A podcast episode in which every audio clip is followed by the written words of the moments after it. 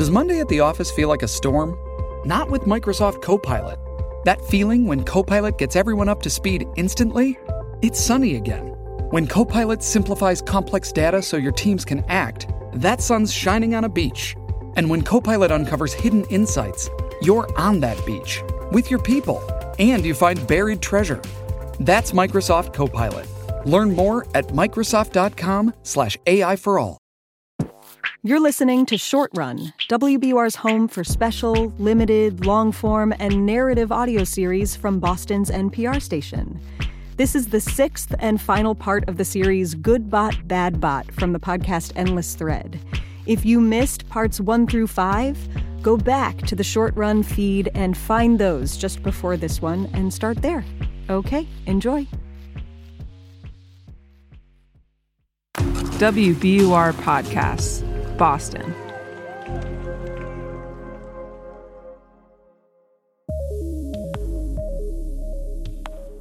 Eight years ago, Huma Shah met someone she'll never forget. She says he came out of nowhere. This kid named Eugene. Yeah, he's a, a typical 11 year old, short but neat hair, and he's wearing glasses and he's wearing like a t shirt. And so he looks like a, a normal 11 year old boy. Eugene Goostman was actually 13 at the time. And for the record, he was not a normal kid. Huma and her colleagues had invited him to take part in this international competition she was running, a test of sorts. It took place at the Royal Society in London, a swanky clubhouse for scientists. When you're inside, it's gorgeous. The walls are adorned with fellows of the Royal Society, so there's portraits and photographs. And some of the. At 13, Eugene would have been one of the youngest competitors. He said he was from Odessa, Ukraine. His English wasn't great, but he loved to practice his English online. Is it fair to say Eugene spends a lot of time on the computer? I would say yes. Talking to strangers, I guess? Yes. And this penchant for conversation is what drew Eugene to what turned out to be a pretty strange competition. It worked like this a bunch of judges were put in a room with computers, and they could type out questions to the competitors, including Eugene, who would type back. The judges were trying to uncover a secret by asking questions about the competitors' memories, their thoughts. So, what does Eugene think about? From his conversations, from his answers, he thinks about his life, his schooling, the music um, he listens to. By the end of the competition, Eugene would be crowned winner. Because while he practically lived to chat, he still kept his secret from the judges. He fooled them. I don't think it was trickery. I think the answers to the questions that were put to Eugene were sufficient for the judges to believe they're satisfactory. They're the kind of answers a human would give. Eugene's secret he, it, was a bot.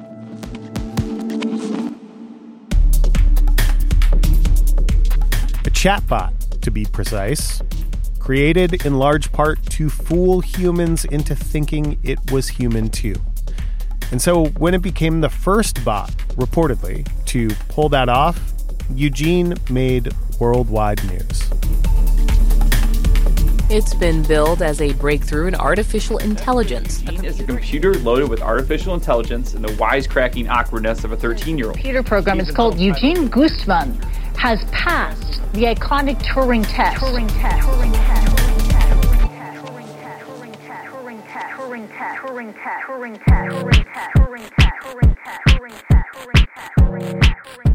I'm Dean, definitely a human Russell. I'm Ben. Dean is trying to trick you, Johnson, and you're listening to Endless Thread. We're coming to you from WBUR, Boston's NPR station. Today, producer Dean Russell and I bring you the final episode of our series on the rise of the machines with the story of AI's grand dream the quest for human like intelligence.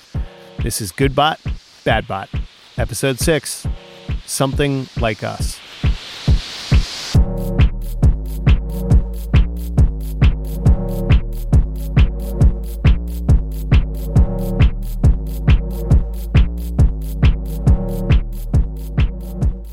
There are always two types of AI AI that does things humans can't easily do, Solve impossible math, crunch traffic data, and AI that, to some extent, just imitates humans. chatbots, Alexa, Twitter bots, the Terminator. Oh, God. The second category is the stuff we're going to talk about, and what we have been talking about a lot throughout this series. The stuff that represents the road to the dream of AI, this holy grail, thinking, conscious, human like bots. It's the kind of AI that descends from the competition Eugene won, something called the Turing test. Now, Ben, do you remember the time I asked you if you knew what the Turing test was?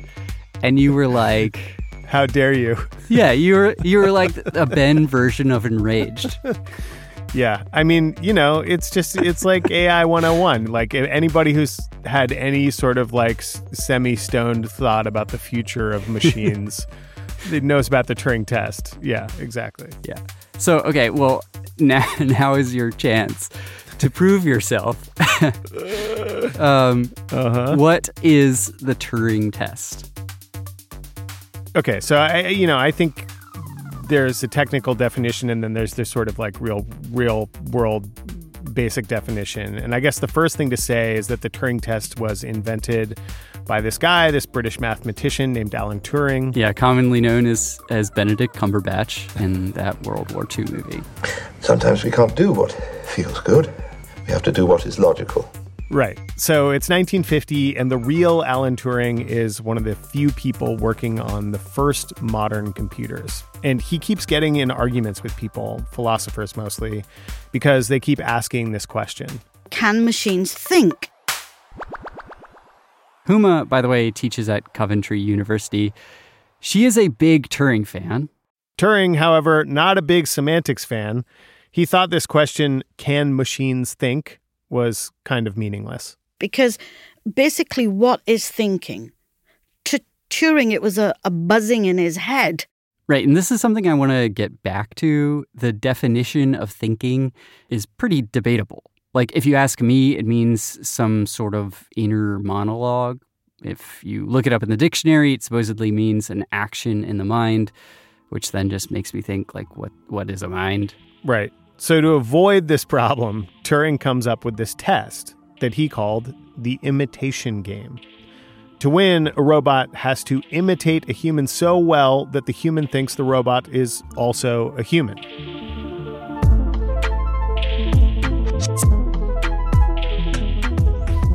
Traditionally, the Turing test happened via text chat.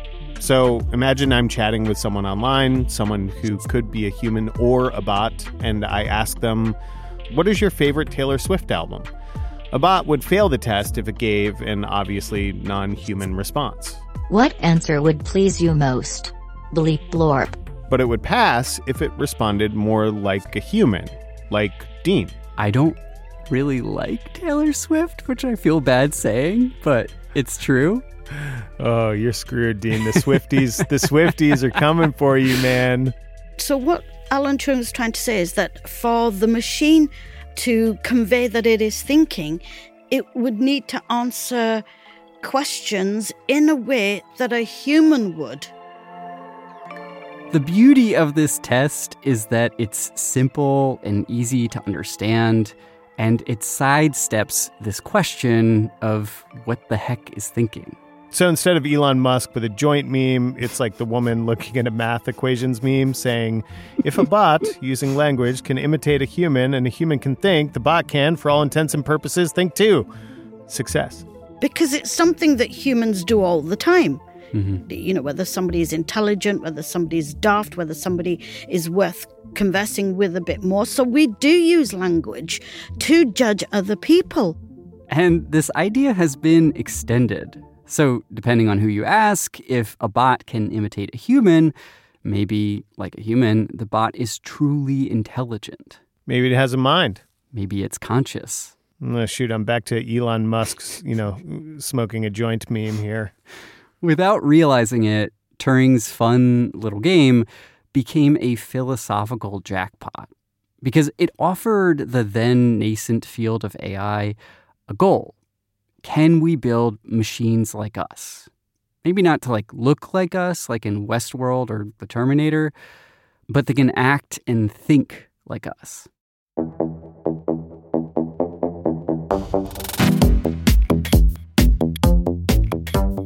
Fast forward to 2014, the quest to beat the Turing test or the imitation game has launched a thousand simple chatbots, social media bots, Alexa, all things that use language to act sort of human. Nothing had beaten the Turing test, though, until chatbot Eugene, with its bespectacled teenage avatar and Ukrainian persona. But Eugene revealed a big problem with the test. The thing about the Turing test, which, you know, I didn't appreciate, is how relative the test results are to judges' opinions. So, if Philosopher Susan Schneider says that after Eugene, this problem became crystal clear. The test is too subjective. And that kind of criticism carries a lot of weight because Susan is very involved in the field of AI. Like if Congress has a question, they call Susan. I'm the director of the new Center for the Future Mind at Florida Atlantic University. I'm the former NASA chair with NASA and former distinguished scholar with the Library of Congress, and the author of Artificial You. So you haven't been up to much, really.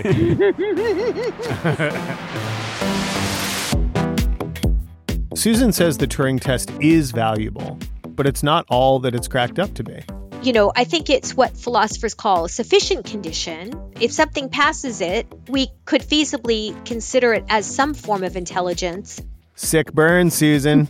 some kind of intelligence. Yeah, not human like intelligence. Because human like intelligence is broad. Like we can solve problems and infer, we can reason, we can remember, we can make memes, we can play chess, we can write a sonnet, taste strawberries. We can do a lot of things. Yes taste strawberries. I, I want to go to there.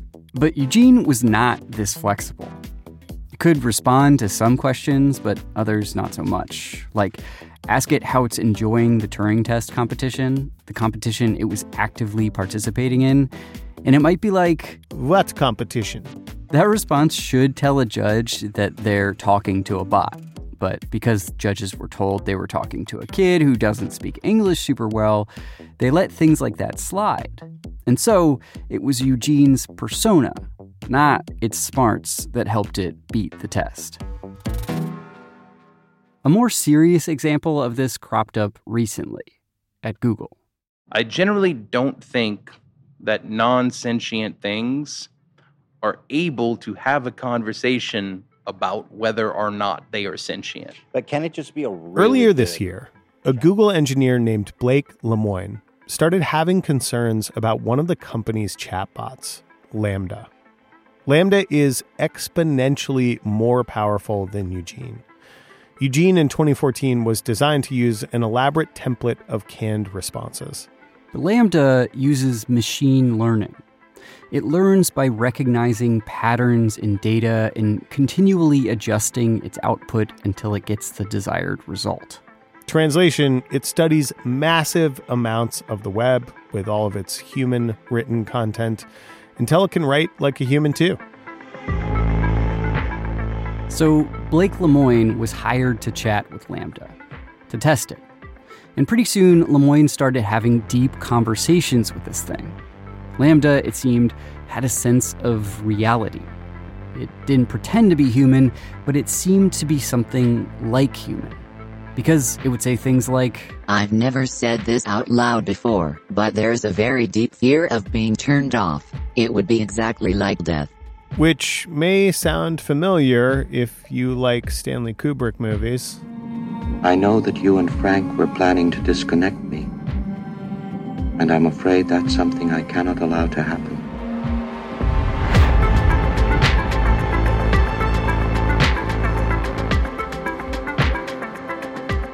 Lemoine eventually told the Washington Post he thought LaMDA was conscious, self aware. This exploded into a very public debate and news story, with most experts full throatedly disagreeing with Lemoine. LaMDA is not conscious, they said, for a whole host of reasons that are very technical, but could kind of be boiled down to LaMDA lacks an inner life, an inner monologue. Anyway, Google fired Lemoine. Awkward. At the time, most of the reporting said that Lemoine had violated Google's data security policies, like those non disclosure agreements you sign when you sign up to work at a tech company. But Susan saw this debate as evidence of a slightly different issue, one that we would actually later discover that Google is also thinking about. We need a better Turing test. Even though there's not convincing evidence that LaMDA is conscious, we do not now have the resources to determine whether LaMDA is not conscious because we don't understand consciousness in humans and there aren't tests that we can run on LaMDA. So, you know. I want to come back to this point that Turing made when he designed his test. If you really want to know if something thinks, if you want to know if it has a mind, if it's intelligent, if it's sentient, if it's conscious, good luck. Because there's no scientific definition of any of those words. No two people will agree on a definition of intelligence. I don't use sentience in that very restrictive way, but I've heard it used that way. There's no uncontroversial notion of what a mind is. This can get pretty deep in the weeds. So just focus on consciousness for a second. What is it? Well, depends on who you ask. If you ask a philosopher like Susan, so consciousness is that felt quality of experience. what? What? What is what? So when you smell your morning coffee or you see the rich hues of a sunset, it feels like something from the inside to be you. In fact, it always feels Okay, like okay. I think I agree with that. Mm, you need the you need the computer to start singing the Folgers in your cup song. That's But like if you want to build machines like us, if you want to create a conscious thinking bot, to Susan's point, you do need a way of testing that. And can you really know if a machine is thinking by just having a chat, by hanging out together? Well, we're about to find out. There's a guy in there. Yeah. With a robot that's taking sodas out of a refrigerator. I just saw that. Snack grabbing robots with a mind of their own, maybe, in a minute.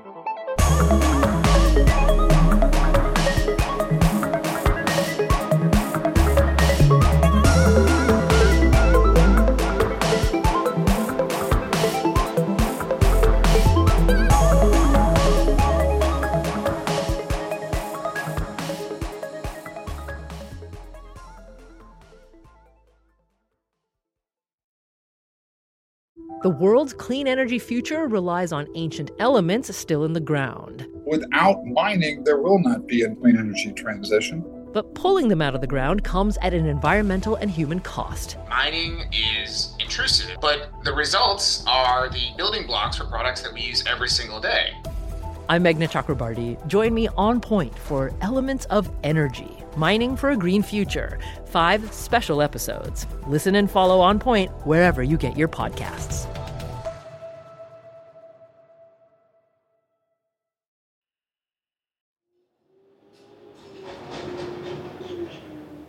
When I think about going to Google, this is not the place that I think about going to.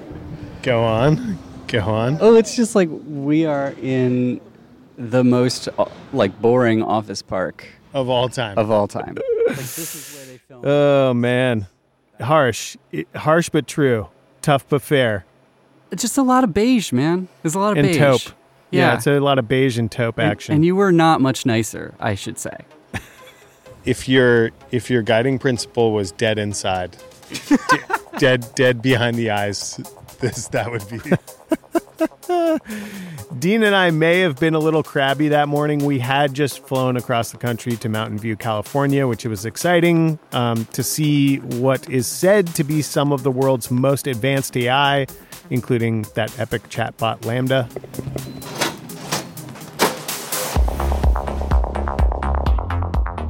In 2020, Google, combined with its parent company Alphabet, spent almost 2.6 billion dollars on AI R&D every month. Every month. That's 30 times what the federal government spent. The brains of AI, the human brains, they're here. This is in a very nice conference room with a lot of blackboard space. Oh, there I see math. I I would assume it's math and Wall to wall math, written in only the finest imported chalk from Japan. Yes, the finest. You got that fancy Japanese chalk. Yeah, feel free to take it for a spin, you know. The person giving me chalk envy, which I guess is now a thing, is Ethan Dyer, a research scientist at Google and one of the people behind a kind of new Turing test. So yeah, we definitely took inspiration from the Turing test, but what we really wanted to test was a very broad collection of capabilities. This new test has a name Big Bench, short for the Beyond the Imitation Game benchmark.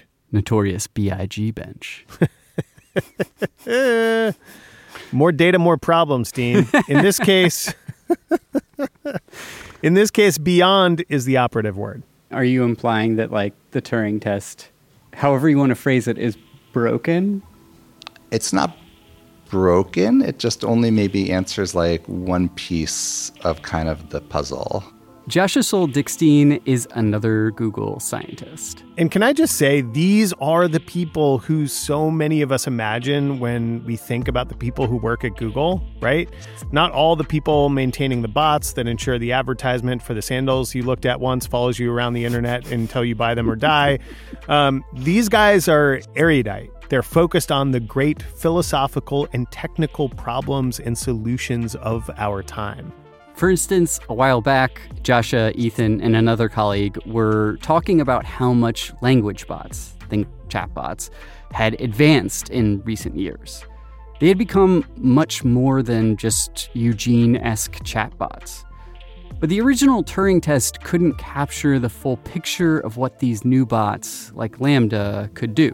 Whenever a new technology that comes along that can do like amazing things that we couldn't do before, it always changes the world. And it would be really great to understand what this can lead to and the dangers. And you can't predict what you can't measure. So the team put out a call to researchers around the world. Basically, hey, we want to make a better Turing test, but we're just a couple of white guys at Google. If you, world, could ask a language bot to do anything, what would you want it to do? What would you measure?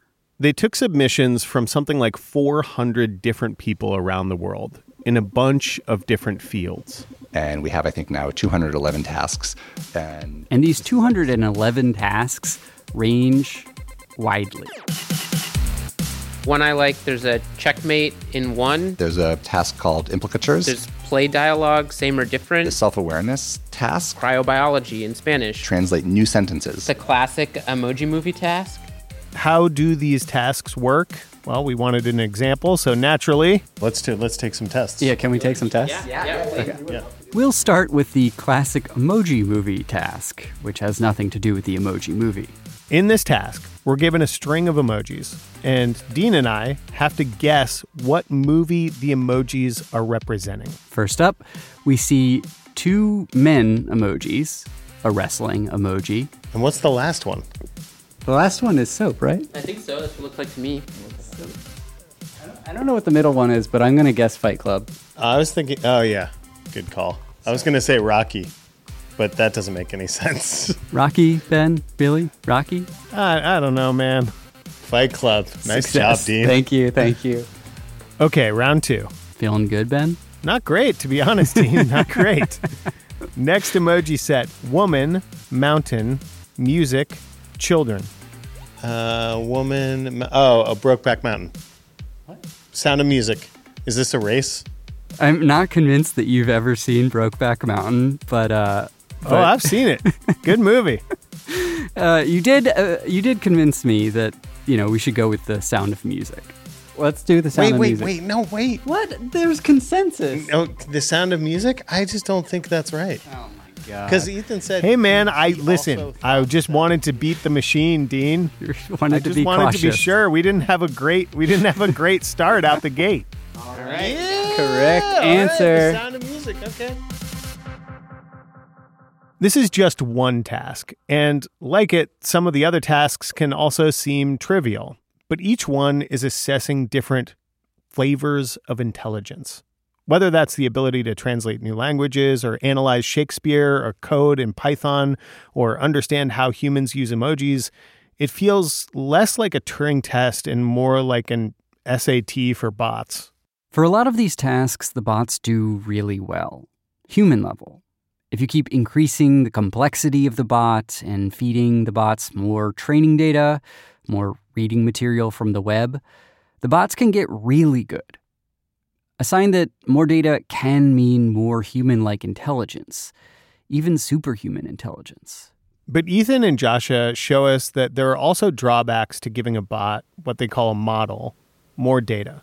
For instance, as models get larger and larger and larger, they, at least if you don't do anything to stop it, demonstrate more and more social bias. Um, this is actually one of the only things we measured in Big Bench, which just like monotonically just got like worse Hmm. with with model scale. Just sit with that for a second. As these bots train with more and more web data, they get smarter and more biased. For instance, one of Google's bots was tested in related words. I say peanut, the bot says crunchy. But if I say Islam, for instance, the bot would sometimes output terrorist. That's because all that training data from the web isn't just knowledge, it's mixed with garbage. And when we started to talk with Ethan and Joshua about this, the energy in the room definitely changed. It got heavier. This bias issue is a problem they are thinking about. And it's one that, if you're trying to create human like artificial intelligence, humans really haven't solved yet. I understand why that happens and why you're doing that work, but I also understand and realize that there's a much bigger sort of philosophical conversation that happens, right? Of like, what should we be doing and when should we stop ourselves, et cetera, et cetera. You know what I mean? Like, I, I just wonder how you fold that bigger picture, like thinking into the work that you're doing. So I definitely think it's important to think about the consequences of what you build.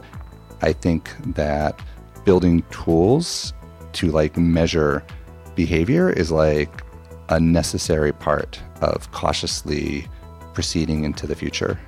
I I wouldn't be doing what I was doing if I didn't think that the net effect of science and technology on the world, including the things that we're developing now, was was positive. But it's definitely, I mean, these are always important questions to ask and, and Yeah. talk about.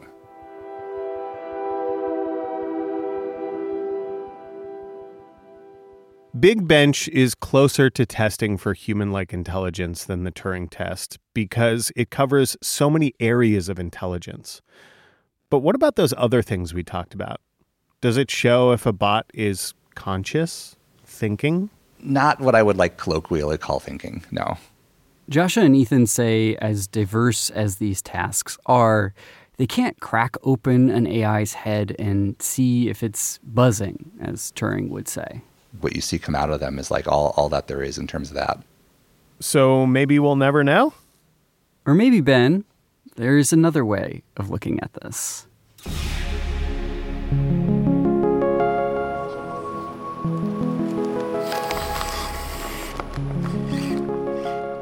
At a different Google building, we went to see what happens when a software bot, like the ones Joshua and Ethan are testing, gets a body.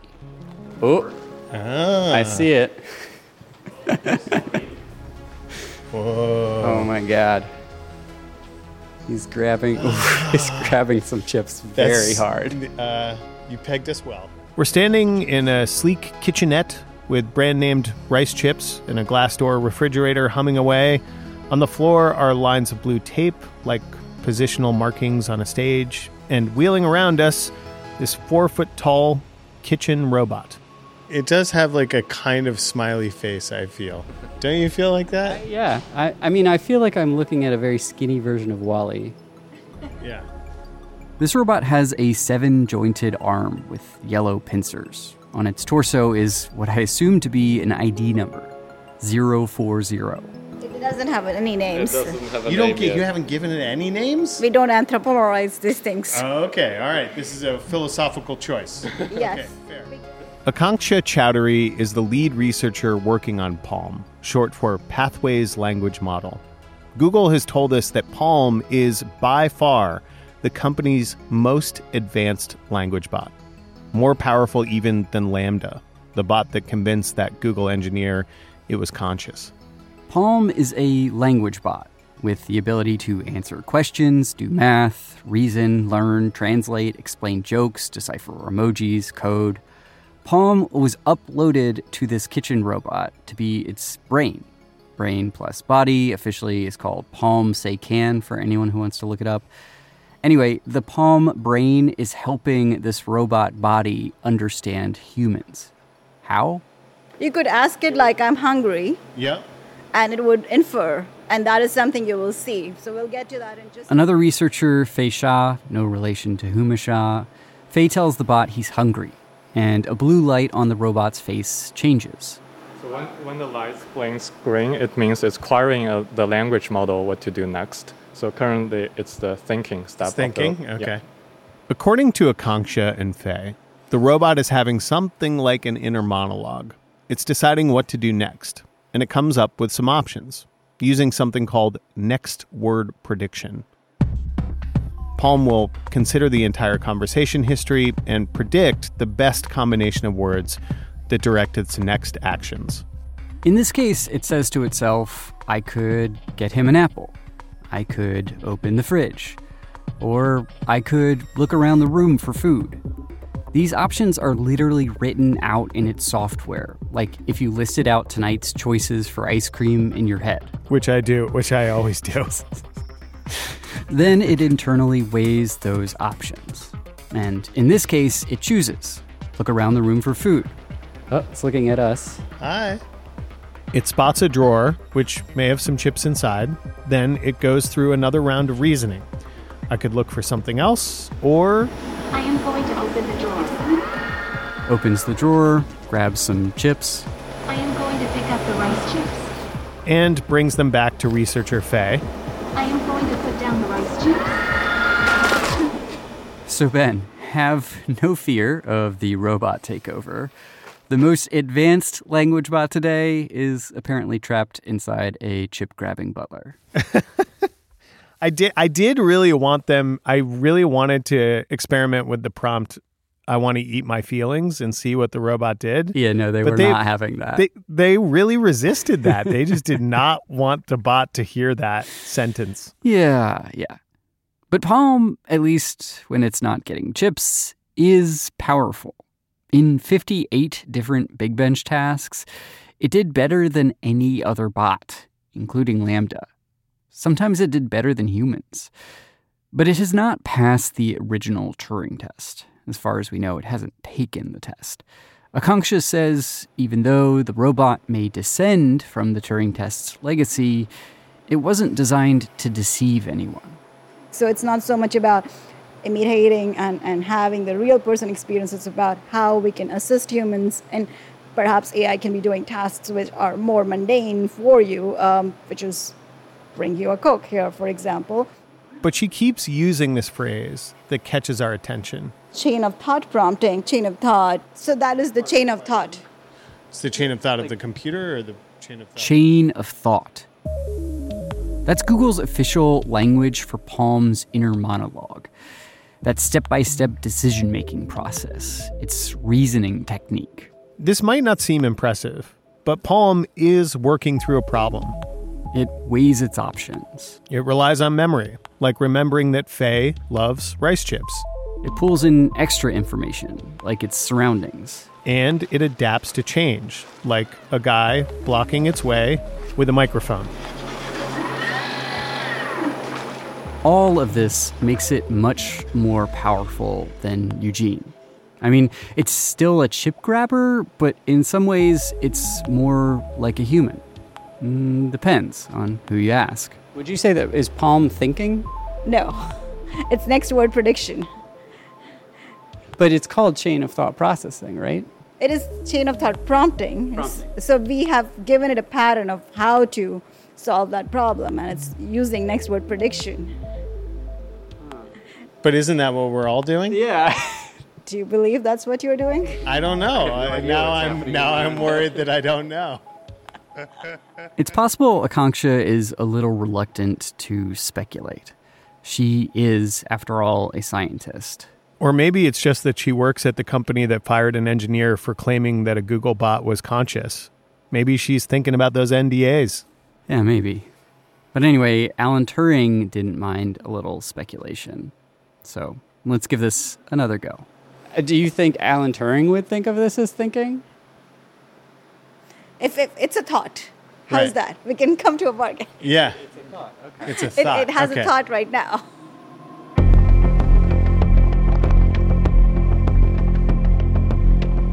This is the closest we may get to cracking open an AI's head to see what's going on, or convincing a Google scientist to speculate. In this case, the bot is having a conversation with itself, writing out its thoughts and assessing whether it will act on those thoughts. So, can machines think? Maybe. More than 70 years after the Turing test was invented, AI has come a long way. And it's everywhere now. From Eliza, the psychiatrist bot, to the teenage slang of Tay, Microsoft's ill fated chatbot, to an AI Cyrano helping you on Tinder, or communing with the dead via dumping old conversation data of a loved one into an AI model.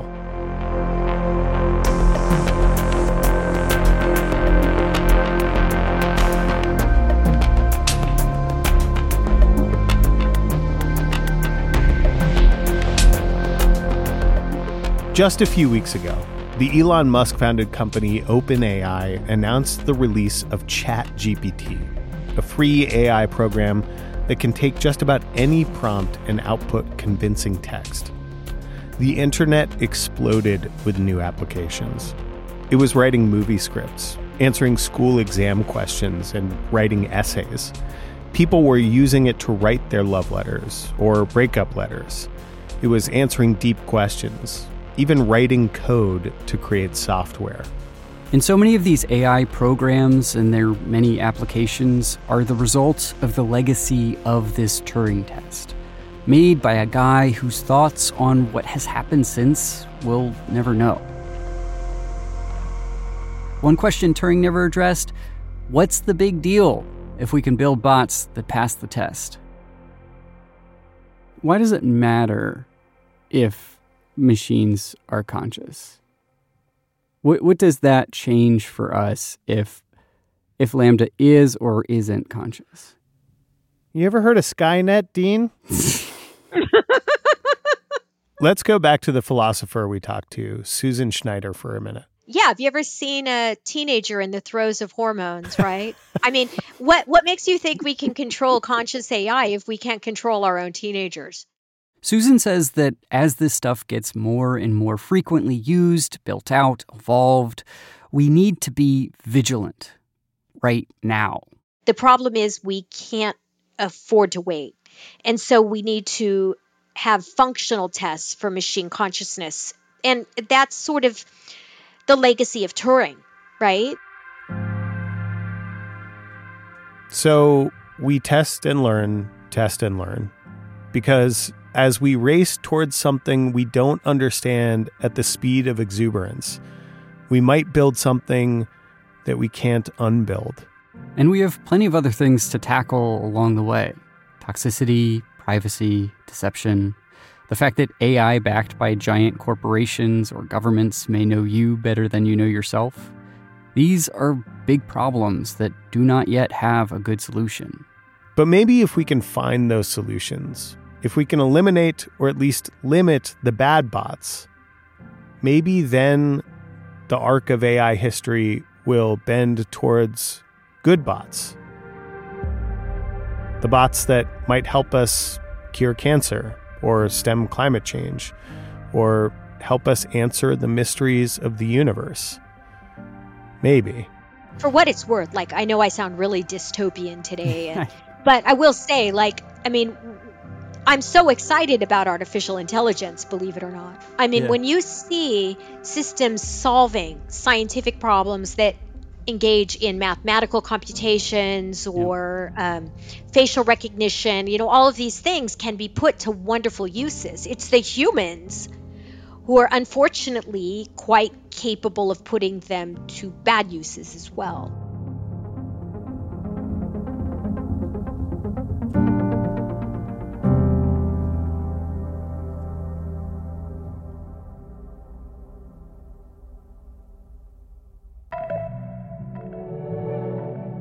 Endless Thread is a production of WBUR in Boston. Do you want to see photos of us hanging out with robots?